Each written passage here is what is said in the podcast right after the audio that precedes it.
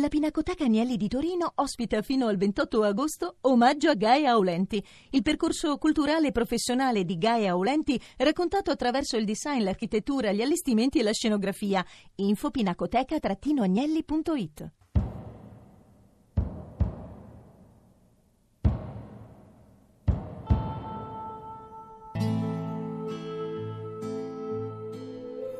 Le secche del Golfo di Napoli sono, eh, si trovano un po' dovunque nel Golfo, ma sono principalmente concentrate nell'area settentrionale. Ce ne sono alcune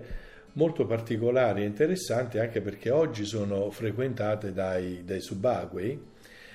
e alcune hanno una ricchezza di organismi, di gorgonie, di spugne, di madrepore davvero eccezionale eh, però se si pensa al luogo dove sono collocati questo sembra un po' paradossale. Io mi riferisco soprattutto a due secche del Golfo di Napoli che si trovano sotto costa, nell'area più interna del Golfo, eh, il Banco di Santa Croce, detta anche secca di Vichequenze, e il Banco di San Giovanni, di cui parla, si parla molto meno è molto poco frequentato, ma che ha le stesse caratteristiche del Banco di Santa Croce. La più moderna raffineria di oli minerali, inaugurata a Napoli da Sua Altezza Reale il Principe di Piemonte. Circa 200 serbatoi sono sparsi nel recinto dell'impianto con una capacità complessiva di oltre 200.000 metri cubi. L'impianto di raffreddamento a circuito ha una capacità di 1.600.000 litri l'ora.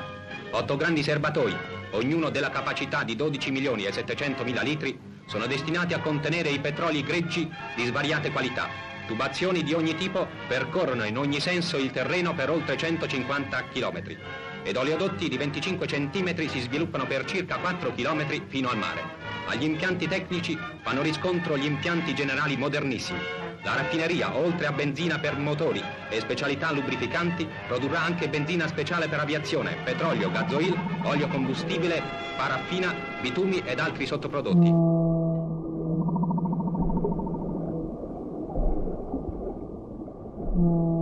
La zona di San Giovanni a largo è caratterizzata da una secca che viene chiamata anche la secca di San Giovanni, secca di San Giovanni che, eh, di cui c'è un lavoro in cui viene descritta questa fauna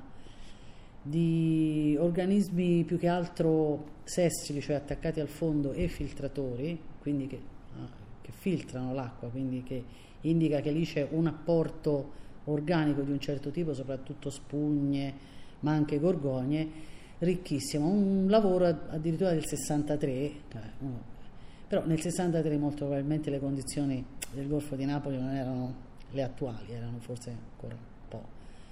un po', meglio. E noi abbiamo in uno studio invece più recente che abbiamo fatto alla fine degli anni 90, abbiamo verificato che questa secca è ancora molto ricca in un, eh, in un contesto diciamo costiero urbano che uno non si immaginerebbe mai e va da 15 metri di profondità a 30 e la cosa incredibile è che alle volte si fa l'immersione nei primi diciamo 5-10 metri che siamo magari in una condizione anche di visibilità perché essendoci vicino il porto insomma, San Giovanni è proprio attaccata alla, forse il porto finisce commerciale a San Giovanni e ancora insomma una visibilità c'è molta sospensione così e dopo improvvisamente sotto hai una limpidezza estrema come se ci fossero insomma delle correnti che che puliscono. Quindi eh, questa secca ancora è meta di turismo subacqueo eh, ed è assolutamente una sorpresa per chi non, non, si immaginerebbe mai ed è un po' emblematica di quello che è un po' questo golfo, di questa un po' schizofrenia in cui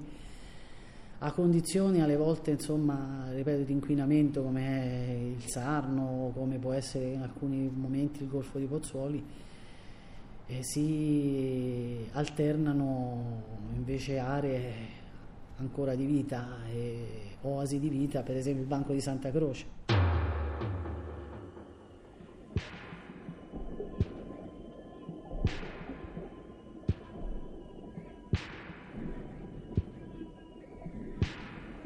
La secca di Vichequenze o Banco di Santa Croce si trova a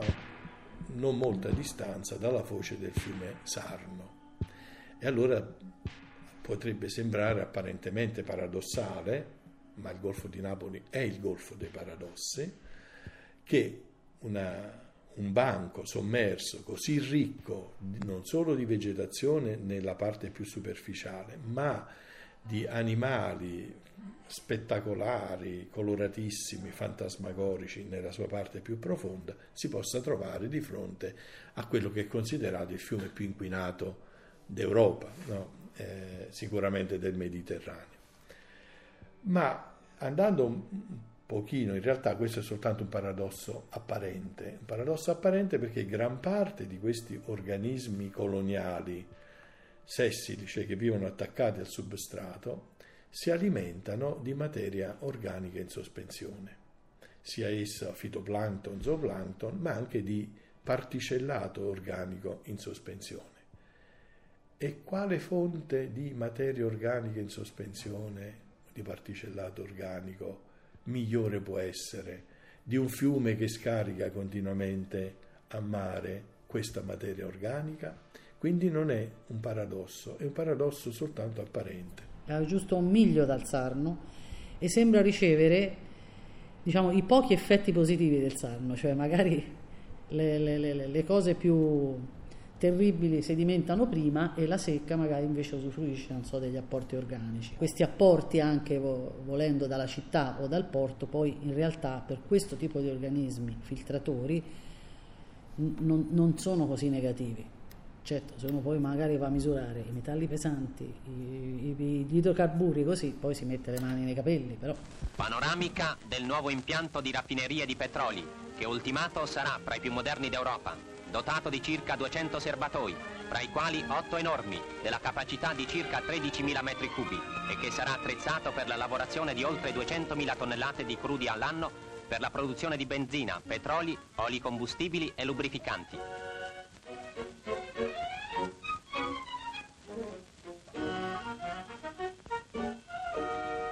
Noi siamo abituati a, a immaginare eh, l'acqua limpida come l'acqua migliore per la vita nel mare. Non è così. Eh, nell'acqua limpida, l'acqua limpida è un'acqua oligotrofica, poco ricca di sostanza organica e, e un'acqua poco ricca di sostanza organica non può sostenere la vita. Eh, per avere vita ci vuole anche ciò che sostiene la vita, cioè la sostanza organica, i processi di rimineralizzazione di questa sostanza organica che viene resa poi disponibile agli organismi vegetali del fitoplancton che a loro volta poi sostengono le catene alimentari che si svolgono in mare. E quindi non è paradossale che questo avvenga, avvenga proprio di fronte al fiume Sarno, così non è paradossale che questo avviene in una delle zone che vengono considerate tra le più degradate del Golfo, eh, come la secca di San Giovanni a Teduccio, che praticamente si estende grosso modo da, a, davanti Pietrarsa, ma arriva fino alla diga foranea, eh, la parte più meridionale della diga foranea del, Golfo, della, del porto di Napoli.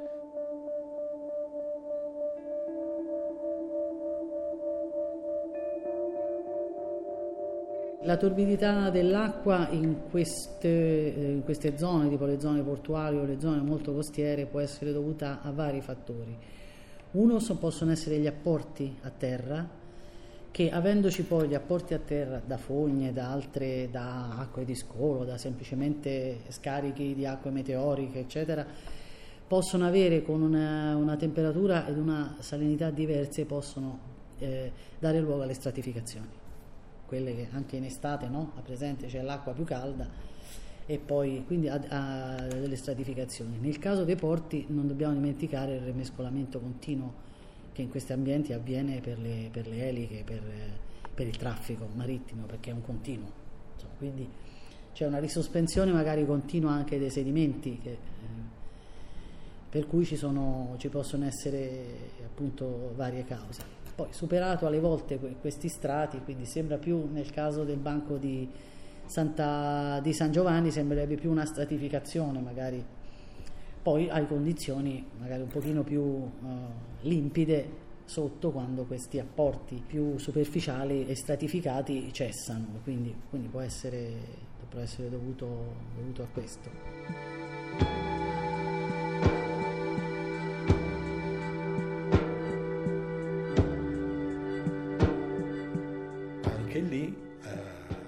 Pochi metri di profondità, quindi facilmente raggiungibili con, con le bombole, con immersioni anche molto semplici, 15-20 metri, troviamo un rigoglio di gorgogne, di spugne, veramente notevolissimo, ma che sono tutte alimentate